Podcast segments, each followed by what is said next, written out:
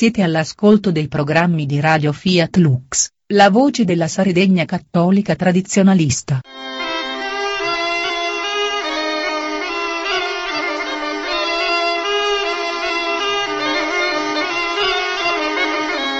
Laudetur Jesus Christus, un saluto a tutti da Alessio Paolo Morrone. Cari amici, durante questa conversazione mi piacerebbe condividere con voi alcune mie riflessioni riguardanti lo stato della Chiesa cattolica attuale e più in generale la condizione del mondo in questo XXI secolo. E il titolo che vorrei dare a questo intervento è Rigidi nella fede o piegati al mondo? Per avviare la nostra chiacchierata vorrei partire da una dichiarazione rilasciata da Francesco I un po' di tempo fa. Dunque, durante un'intervista datata 11 novembre 2016, il Santo Padre ha affermato, inizio citazione, Cerco sempre di capire cosa c'è dietro le persone che sono troppo giovani per aver visto la liturgia preconciliare e ancora la vogliono. A volte mi sono trovato di fronte ad una persona molto rigorosa, con un atteggiamento di rigidità, e mi sono chiesto perché tanta rigidità? Scava, scava, questa rigidità nasconde sempre qualcosa. Insicurezza o anche qualcos'altro. La rigidità sta sulla difensiva, il vero amore non è rigido. Fine citazione. allora, sintetizzando, Papa Bergoglio eh, afferma che la cosiddetta rigidità sia un fattore negativo e che tutti coloro che anelano a tale fattore siano mossi da una sorta di insicurezza intrinseca. Ma è davvero così? Facciamo un esempio. Immaginiamo di tenere in mano uno spiedino in acciaio e nell'altra mano un giunco. Sia lo spiedino che il giunco hanno più o meno le stesse dimensioni, ma indubitabilmente il primo ha come qualità la rigidità, mentre il secondo è certamente elastico, pieghevole. Ora, se noi proviamo ad esporli all'aria aperta durante una giornata moderatamente ventosa, potremo notare che lo spiedino rimarrà fermo nella nostra mano, a seguito della sua peculiare rigidità, mentre invece il giunco, al minimo refolo di vento, si piegherà indistintamente a tutta la rosa dei venti. Quindi, al netto di questo semplice esperimento, vorrei chiedervi, tra lo spiedino e il giunco, qual è quello che vi può aver ispirato il concetto di solidità o di fortezza? Facciamo un altro esempio. Se dovessimo avere un qualsiasi problema agli arti inferiori, sicuramente dovremmo affidarci ad un paio di stampelle o ad un bastone rigido. Se ci appoggiassimo ad un bastone di gomma a piuma, eh, probabilmente rovineremmo a terra. Ho voluto fare questi semplici esempi per dimostrare che il concetto di rigidità non ha sempre un'accezione negativa. E per tornare all'affermazione del Papa, ovvero quella secondo cui dietro ogni rigidità si nasconde un'insicurezza, non posso che confermare, ma non nel senso che intende Papa Francesco, perché è ovvio che ogni persona insicura vada alla ricerca di qualcosa di sicuro, di solido, proprio come lo spiedino sopracitato che, nonostante sia esposto alle varie sollecitazioni del vento, rimane fermo, non si piega. E quindi dispiace che il Santo Padre non riesca a capire perché molti giovani volgono lo sguardo all'era preconciliare pur non avendola vissuta di persona. E invece di liquidare il tutto con una scrollata di spalle, Papa Bergoglio farebbe meglio a chiedersi se davvero i frutti del Concilio Vaticano II siano stati dei buoni frutti e se i profeti di sventura stigmatizzati da Giovanni XXIII all'apertura del Concilio non siano stati in realtà profeti tout court, perché spesso si perde di vista un punto fondamentale e cioè che il Concilio Vaticano II non è altro che il ventunesimo concilio nella bimillenaria storia della Chiesa. Ma chissà perché, pare che sia stato l'unico e il più importante. Dico questo perché è stato l'unico concilio di cui si è celebrato in pompa magna l'anniversario dell'apertura e l'anniversario della chiusura.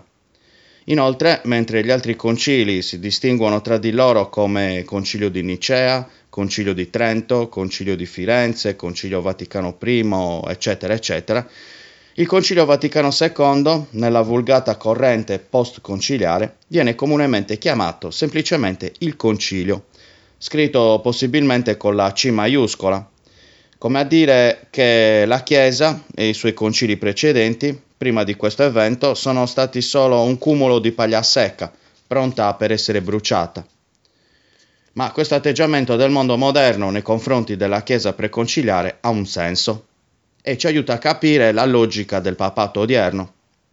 Tornando al concetto di rigidità tanto deprecata da Papa Francesco, andiamo a vedere perché il Concilio Vaticano II non riesca ad agganciarsi, per così dire, con i venti concili che lo hanno preceduto. Il perché è presto detto. Prima del famigerato Vaticano II, la Chiesa aveva indetto concili con lo scopo di guidare i fedeli e rimettere in carreggiata coloro che, a causa di eresie o fraintendimenti, stavano uscendo fuori dal seminato predisposto da Dio. In definitiva, i concili precedenti il Vaticano II hanno avuto il compito di produrre dogmi e proclamare anatemi, dogmi anatemi veicolati da documenti scritti in modo chiaro e comprensibile proprio per evitare confusione nel gregge di Dio. In pratica, chiunque poteva avere senza ombra di dubbio la percezione immediata di essere dentro o fuori la Chiesa. Tutto ciò fino al Concilio Vaticano I, perché con il Concilio Vaticano II le cose cambiano. Praticamente ci troviamo davanti eh, ad un ribaltamento di prospettiva. Se prima era l'uomo a volgere lo sguardo verso la Chiesa e conformarsi alla santa dottrina cattolica, Adesso è la Chiesa che volge, lo, che volge lo sguardo all'uomo, cercando di adattarsi alle esigenze di quest'ultimo. E quindi si passa da una visione verticale ad una visione orizzontale. In pratica si decide a tavolino che la Chiesa non deve più indicare la via della salvezza, non deve più correggere e consigliare l'uomo nel suo cammino, lo deve solo accompagnare, come si suol dire oggi. La Chiesa non è più quel faro che nelle tenebre guida gli uomini verso il porto sicuro. Rimane sempre un faro, ma spento, cioè rimane la struttura del faro, visibile di giorno, ma invisibile di notte, e quindi totalmente inutile. Perciò se la Chiesa non si occupa più di dogmi o anatemi, è ovvio che nei documenti conciliari bisognerà adottare un linguaggio differente dai concili precedenti, Ora non entreremo nel dettaglio per questioni di tempo, ma la differenza tra i documenti conciliari fino al Vaticano I e i documenti del Vaticano II è enorme. Nei primi il linguaggio utilizzato non dà adito a fraintendimenti, rispecchia perfettamente il sì sì, no no di natura evangelica, mentre il linguaggio utilizzato dal Vaticano II è vago, a tratti criptico, dice e non dice. La conferma di tutto ciò sta nel fatto che Ogni qualvolta si affermi che le storture della Chiesa attuale prendano origine dal Concilio Vaticano II, i difensori del Concilio rispondono sempre che il Concilio è stato male interpretato. Capite bene che se un testo va interpretato è logico che non sia chiaro e sia perlomeno confuso. Infatti il fine del Vaticano II era quello di permettere alla Chiesa di aprirsi al mondo Chiaramente non poteva spalancarsi tutto in una volta, ma ha socchiuso appena alcune porte, ha lasciato spiragli, fessure. Forse quelle stesse fessure da cui sarebbe penetrato il fumo di Satana, secondo quanto affermò Paolo VI nei primi anni del post-concilio. Perché al primo impatto i documenti del Vaticano II possono sembrare coerenti con quelli dei concili precedenti in realtà il loro carattere spiccatamente pastorale imprime una cesura tra il Vaticano II e i concili precedenti, e questo è un fatto evidente. Perché mai gli ultimi papi si sono sempre affannati a dimostrare che il Concilio Vaticano II è perfettamente in linea con la tradizione cattolica? Se fosse davvero così, non ci sarebbe bisogno di proclamarlo un giorno sì e l'altro pure. E quindi vedete come questa apertura al mondo, invece di portare una primavera nella Chiesa, come auspicavano i padri conciliari, ha in realtà portato un inverno rigido. come giustamente abbia a dire Monsignor Bernard Fellet, chi sarebbe così stolto da spalancare le finestre mentre fuori imperversa una tempesta di neve? Eppure è ciò che è stato fatto dal 1962 al 1965 in Vaticano. Come si poteva sperare di aprirsi ad un mondo modernista, progressista, materialista, razionalista e sperare di rimanere incorrotti? Come si poteva pretendere di affrontare la buona battaglia gettando le armi e arrendendosi al mondo senza aver prima combattuto? Voglio credere che gran parte dei padri conciliari siano stati in buona fede, che abbiano voluto costruire un ponte tra la Chiesa e il mondo, affinché quest'ultimo potesse avvicinarsi alla fede e alla salvezza. Invece, purtroppo, è successo il contrario, e cioè che il mondo non si è spostato di un millimetro, mentre gran parte di fedeli e consacrati si sono trasferiti armi e bagagli nel versante opposto. Anche la liturgia di sempre è stata stravolta con l'intento di far rientrare i protestanti nella Chiesa cattolica. Il risultato è sotto gli occhi di tutti. Stiamo assistendo ad una irreversibile protestantizzazione del cattolicesimo. Ma poi, obiettivamente, quale logica perversa può aver ispirato il Novus Ordo Misse? L'altare è trasformato in un tavolo da picnic, il sacerdote è rivolto verso il popolo, l'uso della lingua volgare, il decentramento del tabernacolo, la comunione data in mano sono modifiche apportate alla liturgia cattolica affinché quest'ultima possa somigliare di più alle liturgie della cosiddetta Chiesa riformata. Ma, come detto prima, sfugge la logica di una tale operazione. Facciamo un esempio. Immaginiamo un povero padre che ha il figlio eroinomane. Avrebbe senso se, per aiutare il figlio a disintossicarsi, anche il padre iniziasse a iniettarsi eroina in vena? Evidentemente no. Ma questo esempio paradossale rispecchia esattamente ciò che la Chiesa sta compiendo in questi ultimi tempi. Per dirla in altre parole, la Chiesa vorrebbe correggere e riaccogliere i fratelli eretici veicolando essa stessa eresie. Queste cose accadono quando si perde la bussola e si naviga a vista.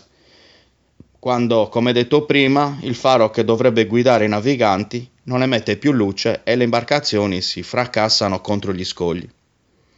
E quindi, alla luce di quanto detto finora, si può capire come mai le generazioni post-conciliari scaglino il proprio cuore oltre lo steccato del Concilio Vaticano II, facendo ca- facendolo cadere nei giardini fioriti della santa tradizione cattolica. Perché basta domandarsi che senso ha la vita e subito ci si rende conto che la Chiesa post-conciliare ha serie difficoltà a dare una risposta. Il motivo sta proprio nella visione orizzontale della vita, caratteristica del Concilio Vaticano II. Se la Chiesa mette al centro l'uomo al posto di Dio, è evidente che l'uomo non potrà mai trovare il senso della vita in un altro uomo o in se stesso. È la creatura che non cerca più le risposte volgendo lo sguardo a Dio, al proprio creatore, visione verticale, ma volge lo sguardo al proprio ombelico e da altre creature, visione orizzontale. Questo spiega l'ansia della Chiesa di mettersi al, al passo col mondo, un continuo affanno di piacere all'uomo moderno, perché se la Chiesa perde di vista la sua principale missione, ovvero la salvezza delle anime, è logico che per giustificare la propria presenza nel mondo deve occuparsi di altro, soprattutto di visibile e tangibile. Per questo non si parla più di valori non negoziabili, perché i valori del mondo sono diametralmente opposti a quelli del cristianesimo e quindi, come la famosa pubblicità di un gratta e vinci, la Chiesa del XXI secolo punta a vincere facile. Omette dal proprio linguaggio parole e concetti incomprensibili o inaccettabili all'uomo mondano, sostituendoli con altri più graditi e popolari. Questa è la Chiesa che punta tutto sul sociale, che, come detto prima, non si occupa più della salvezza di un'anima invisibile e impercettibile, ma del benessere materiale dell'uomo. Questa è una Chiesa che benedice e sostiene l'uomo imprigionato nella dimensione dell'hic et nunc, del qui e ora. Dai pulpiti sono sparite parole come inferno, purgatorio, peccato, penitenza, castigo, giustizia, sostituite da altre parole quali dialogo, tenerezza, fratellanza, integrazione, misericordia, legalità, ecologia, uguaglianza, accompagnamento e così via praticamente un copia e incolla di un qualunque programma massonico o dell'agenda del Rotary Club. Ma, volenti o nolenti, la natura della nostra anima è tendere alle cose di lassù. Perciò è inevitabile che un cristiano di questi tempi, dopo aver eh, fatto volontariato per la Caritas, dopo aver venduto a Zalè per la ricerca sul cancro e dopo aver correttam- fatto correttamente la raccolta differenziata, si chiede ad un certo punto tutto qui. Ovviamente non può essere tutto qui. Quale ricchezza spirituale si può attingere da una Chiesa che agisce come una onlus? Certo, la Chiesa può e deve agire nel sociale, ma non può appiattirsi in questo ambito. Se per assurdo la Chiesa riuscisse a sfamare tutte le genti e o procurare il benessere materiale ad ogni uomo senza proclamare la parola di Dio, avrebbe compiuto la propria missione? Direi di no, perché l'ipotesi appena enunciata è esattamente l'aspirazione di ogni loggia massonica che si rispetti, si rispetti tra virgolette. Gesù stesso stigmatizzava coloro che lo seguivano unicamente perché aveva moltiplicato i pani e i pesci. Infatti non di solo pane vivrà l'uomo, ma di ogni parola che esce dalla bocca di Dio. Così si legge nel Vangelo di Matteo. Gesù non si segue perché ci riempie la pancia, ma perché ci riempie il cuore. Ma poi siamo proprio sicuri che se tutti gli uomini avessero un lavoro ben retribuito o un reddito assicurato sarebbero felici. Quante volte ci è capitato di sentire di persone ricche che si suicidano o finiscono drogati o alcolizzati? e tutti a chiedersi come è possibile. È la prova provata che è più importante nutrire l'anima, perché l'idea di un paradiso sulla terra è un'utopia marxista, originata dall'idea insensata che il segreto della felicità consista nel debellare la povertà. Notate quindi anche in questo caso una visione orizzontale della vita, una visione fatta proprio dalla cosiddetta teologia della liberazione ieri, e purtroppo incistatasi nella Chiesa post-conciliare oggi. Una Chiesa che mette il povero al primo posto, come se la povertà fosse un valore. La povertà è un disvalore. Non facciamoci ingannare da input fuorvianti di una Chiesa pauperistica, una Chiesa che trova la sua ragion d'essere unicamente dedicandosi al povero in quanto tale, come se Gesù fosse stato una sorta di Che Guevara ante litteram che combatteva i ricchi per il riscatto dei poveri. Ma non dimentichiamoci che il miglior amico di Gesù era Lazzaro, figlio di Teofilo, governatore della Siria, quindi apparteneva ad una famiglia ricca e potente. Eppure Gesù pianse per la sua morte e lo riportò in vita quattro giorni dopo il decesso. E quando la sorella di Lazzaro, Maria, ruppe un vaso contenente una costosissima essenza di nardo dal valore di 300 denari per ungere il capo e i piedi di Gesù, chi fu il discepolo che si indignò per quel gesto? Fu Giuda, perché secondo lui eh, fu uno spreco di profumo, poteva essere venduto il ricavato dato ai poveri. Come vedete, il pauperismo ipocrita che anima il buonismo radical chic di oggi viene da lontano. E non facciamoci suggestionare da immaginette olografiche riguardanti il poverello di Assisi, San Francesco, Proveniente da una ricca famiglia, si spogliò dei propri beni, ma non per darli ai poveri, o più precisamente non solo per darli ai poveri, perché, come detto prima, egli era cosciente di non poter risolvere il problema della povertà. Il suo fu principalmente il gesto di un uomo che si libera di ogni legame col mondo per affidarsi interamente a Dio. Ma San Francesco, nonostante la sua povertà, pretendeva che eh, per la celebrazione della messa i calici e le pissidi fossero in oro massiccio, per rimarcare il concetto che noi uomini siamo miserabili dentro e fuori, ma Gesù Cristo è il Re dei Re. I re non, possono, non possono essere onorati con bicchieri e stoviglie fatti di coccio, come si direbbe a Roma. E quindi stiamo bene attenti anche a non farci accecare da certe pulsioni immigrazioniste che stanno infettando la Chiesa non facciamoci stordire da slogan accattivanti ma privi di significato come la Chiesa costruisce ponti, non muri. Perché mai la Chiesa dovrebbe costruire solo ponti? I muri servono per circoscrivere un'area, per difendersi da pericoli esterni. Le pecore dove alloggiano? Dentro gli ovili. E gli ovili sono strutture aperte o recintate. Sono recintate ovviamente i recinti degli ovili sono muri contro i pericoli esterni. Senza questi muri, i lupi e qualsiasi bestia predatrice farebbe scempio del gregge. L'ovile senza muri sembra essere il modello di ispirazione della Chiesa del 2000. Papa Francesco afferma che la rigidità sta sulla difensiva e anche qui si meraviglia. Perché? Chi sta sulla difensiva? Chi teme un pericolo, Avete visto come si comportano gli animali quando fiutano un pericolo? Si irrigidiscono e stanno sulla difensiva, appunto. Se ci dovessimo rendere conto di trovarci in una situazione prossima di peccato, cosa facciamo? Gettiamo un ponte verso il peccato o erigiamo un muro? Stesso discorso vale per i ponti gettati verso l'Africa affinché le nostre terre siano invase da centinaia di migliaia di clandestini, eh, stranamente per l'85% di sesso maschile e di religione musulmana. Scusate tanto, ma al di là dell'accoglienza totale globale senza se e senza, senza ma, io vedo solo un recinto spalancato ove si riversano centinaia di migliaia di lupi vestiti da agnello. Perdonate la mia vena pessimista, ma è vero che noi cristiani dobbiamo essere candidi come colombe, ma non fessi. Gesù ci esorta ad essere anche astuti come serpenti. L'Occidente, con l'avallo della Chiesa e l'alibi della misericordia, si è portato dentro un cavallo di Troia gravido di nemici. E comunque approfondiremo questo tema in un'altra occasione, ma prima di riprendere la conversazione vi consiglio di visionare su YouTube un bel video che riguarda una conferenza tenuta da Gian Andrea Gaiani. In questa conferenza si fa luce in modo completo ed esaustivo sulla dinamica dei flussi migratori che stanno destabilizzando l'Occidente. La visione è consigliata a tutti coloro che predicano l'accoglienza di massa senza alcun discernimento. Per visionare il video digitate su YouTube Immigrazione a 360 gradi, trattino, Gian Andrea Gaiani, trattino, Domus Orobica.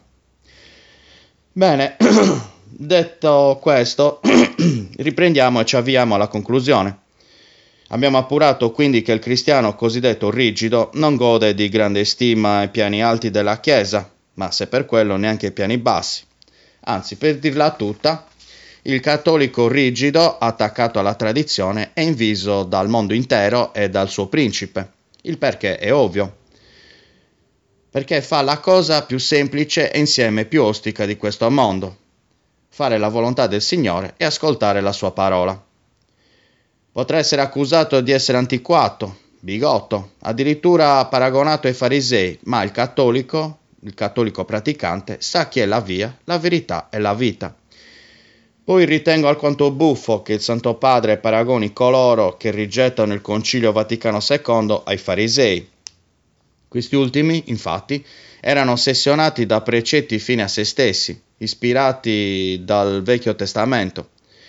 Gesù è apparso sulla terra per superare la legge mosaica e per portare a compimento il Vecchio Testamento. Tacciare i cattolici legati alla tradizione di fariseismo denuncia una malcelata disonestà intellettuale e quindi, sotto sotto, il mondo e la Chiesa mondana attaccano la rigidità nel cattolicesimo per un semplice motivo, perché ne hanno paura. Pensiamoci bene. Il vero cristiano, non il cristiano adulto, è temuto dall'establishment, dalle lobbies, dall'elite, dai pagani fino al serpente antico per un unico motivo, non è ricattabile. Non si fa travolgere dalla cosiddetta maggioranza democratica Egli ha la piena consapevolezza di essere in questo mondo di passaggio. Tutta la sua vita è protesa a guadagnare il premio nell'alto dei cieli e di conseguenza il cristiano è nel mondo, ma non del mondo. Quindi rispetterà le leggi, pagherà le tasse, andrà anche in guerra combattendo valorosamente, ma se lo Stato dovesse imporgli qualsiasi cosa che si allontani dalla parola di Dio, il cristiano si farà insultare, imprigionare, torturare e perfino uccidere per la propria fede. Memore della passione di nostro Signore Gesù Cristo, è conscio che i martiri hanno la precedenza su tutti per accedere alla visione beatifica di Dio. In definitiva, il cristiano è libero, perché sa dove risiede la verità. Come già ci preannunciò Cristo, la verità vi renderà liberi e il mondo odia gli uomini liberi. Avete notato che nel mondo si dà spazio a tutte le religioni e alle sette più improbabili, mentre il cristianesimo viene attaccato, vilipeso e disprezzato? La ragione è una sola, perché il cristianesimo è l'unica religione di ispirazione divina. Il demonio fa di tutto per ostacolarlo e dissolverlo, magari fornendo ai suoi nemici le tranquillizzanti e insospettabili armi della libertà religiosa, dell'ecumenismo o del dialogo interreligioso tutti alibi perfetti per demolire la Chiesa dall'interno, perché solo una fede edulcorata, anacquata, può aprire le porte al male. Guardate un po'. Per quanto riguarda la dottrina cattolica, pare che si possano e si debbano avere dubbi o perplessità al riguardo. Invece, per quanto concerne le teorie pseudoscientifiche come quelle riguardanti l'evoluzionismo, il riscaldamento globale o il gender, nessuno ha il diritto di confutarle. Anzi, per quanto riguarda il gender, si rischierebbe addirittura la galera. La galera. Questi sono i finti dogmi imposti dall'elite per scardinare la legge naturale. Praticamente si impongono obtorto collo cose malvagie spacciandole per buone e si condannano cose buone spacciandole per malvagie. E purtroppo, lo dico con profondo dolore, la Chiesa si è rivelata complice, connivente con il nemico di sempre, il modernismo, ovvero la cloaca di tutte le eresie, come ebbe a dire San Pio X. E questa complicità, iniziata in modo larvale nell'immediato post-concilio, si è palesata in tutta la sua pienezza con l'odierno papato. Duole dirlo, ma è la verità. Una cartina a tornasole può essere stata l'elezione dell'ultimo presidente degli Stati Uniti, Donald Trump, un fatto dalla portata epocale, secondo me, perché finalmente, durante la campagna elettorale e nel post elezioni, chiunque ha potuto avere la netta percezione, percezione su dove risiede il male e dove risiede il bene come se finalmente Satana avesse gettato la maschera e fosse venuto allo scoperto per rivelarsi per quello che egli è, il grande ingannatore. Donald Trump, a prescindere dalla sua vita privata, ha fatto unicamente venire a galla i seguaci della menzogna. Pensiamoci bene. Tra i sostenitori di Hillary Clinton, l'avversaria di Trump, possiamo annoverare, in ordine sparso, la massoneria, il Rothschild, il Rockefeller, Soros, il Club Bilderberg, la Trilateral, eh, l'Unione Europea, Hollywood, lo Star System mondiale composto da attori, registi e cantanti, il 95% del giornalismo mondiale, gli Emirati Arabi e il mondo islamico al completo, le lobbies LGBT, gli abortisti, le femministe, Facebook, Google e la quasi totalità dei social network, i salotti radical chic e addirittura le sette sataniche di tutto il mondo. Vorrei inoltre sottolineare che, ahimè, almeno tre quarti dei sostenitori, sostenitori della Clinton sono persone che si spellano le mani dagli applausi per Francesco I un giorno sì e l'altro pure. E ciò dovrebbe fare seriamente riflettere è sintomo di qualcosa che non sta andando per il verso giusto nei rapporti che intercorrono tra la Chiesa e il mondo mondano. Il mondo moderno, scusate. È come se, per assurdo, Gesù fosse stato portato in trionfo dai farisei. Proprio perché la Chiesa, la Chiesa odierna, ha perso quella rigidità, quella solidità nella dottrina che le ha permesso di navigare sicura e inarrestabile attraverso secoli tempestosi. Oggi invece sembra una barchetta senza motore e senza comandante, che viene sbatacchiata dalle onde di qua o di là, a secondo di dove tiri il vento. E questo è lo stesso vento che piega il giunco in tutte le direzioni, come detto all'inizio della conversazione. Questo vento sono i desiderata, le aspettative dell'uomo moderno, a cui la Chiesa, ahimè, si sta piegando sempre più spesso, perché l'arroganza e la superbia del mondo è arrivata a livelli tali per cui la Chiesa non solo deve tacere davanti al peccato, ma lo deve anche benedire. Perché l'uomo non deve soffrire, l'uomo rifugge dal dolore. Per l'uomo moderno essere felice è un diritto sacrosanto e nessuno deve opporsi a ciò. Se io sono felice con un'altra persona diversa dal mio coniuge, che male faccio?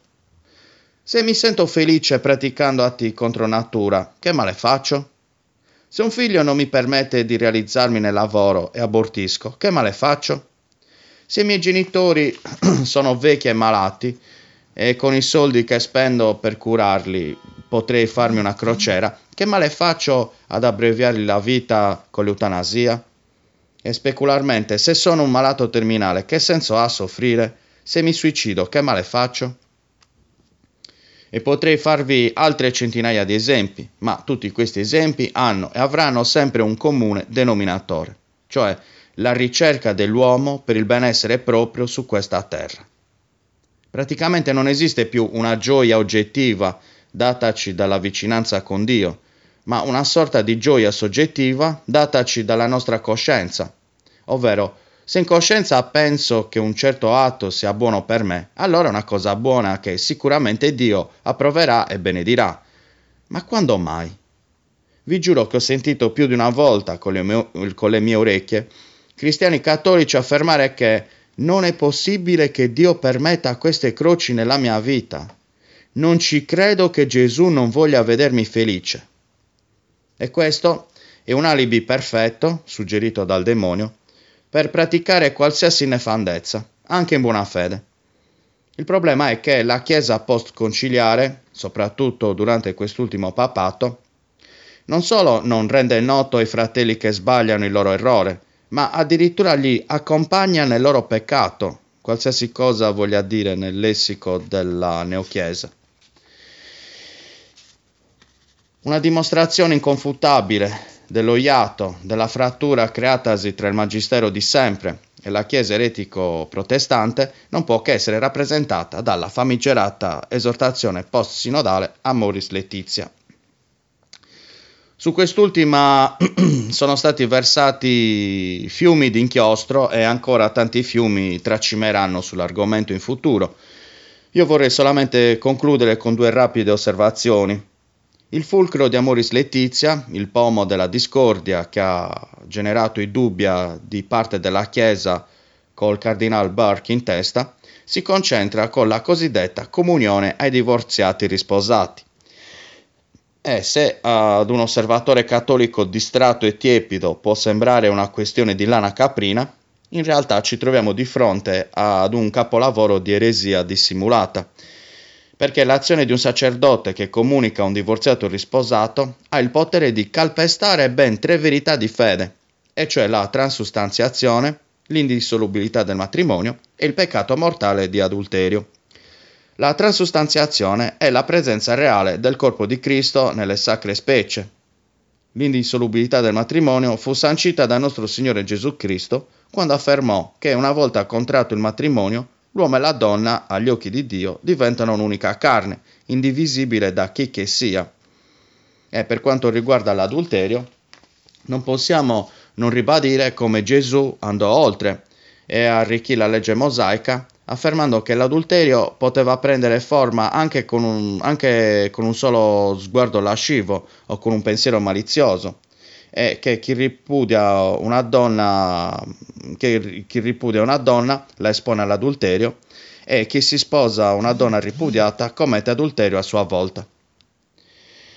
E quindi, eh, basandoci su questi dogmi ispirati dal Signore, non si può rimanere impassibili quando in un documento stilato dai rappresentanti delle conferenze episcopali di tutto il mondo e sottoscritto dal Papa, eh, premette che la parola di Dio riguardo alla condizione dei divorziati risposati è inconfutabile e immodificabile, però, a quanto pare, si dà il potere ai vescovi di discernere tra divorziati e divorziati.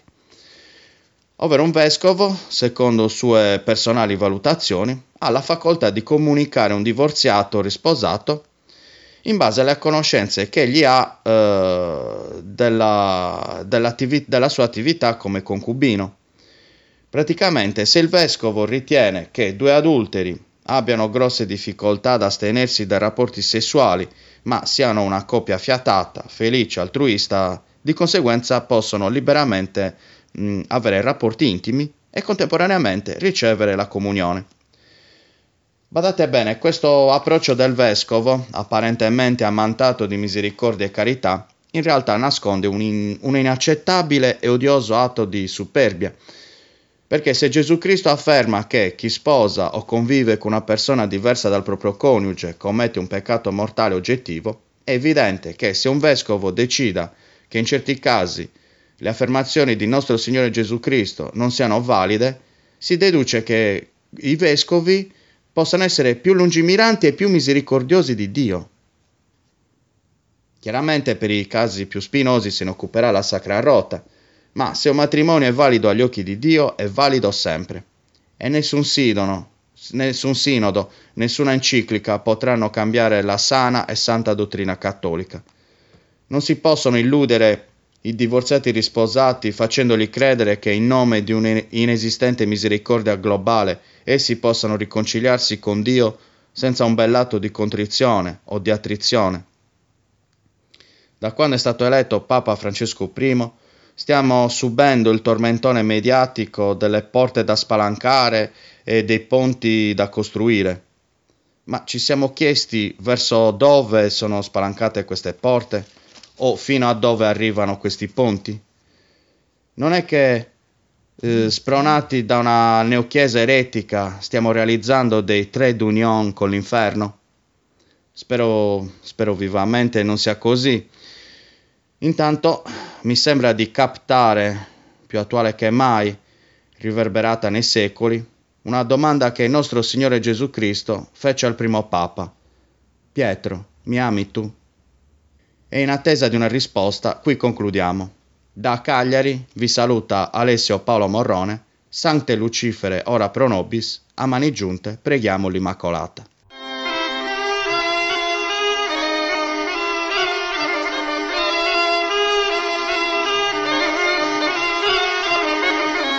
Siete all'ascolto dei programmi di Radio Fiat Lux, la voce della Sardegna cattolica tradizionalista.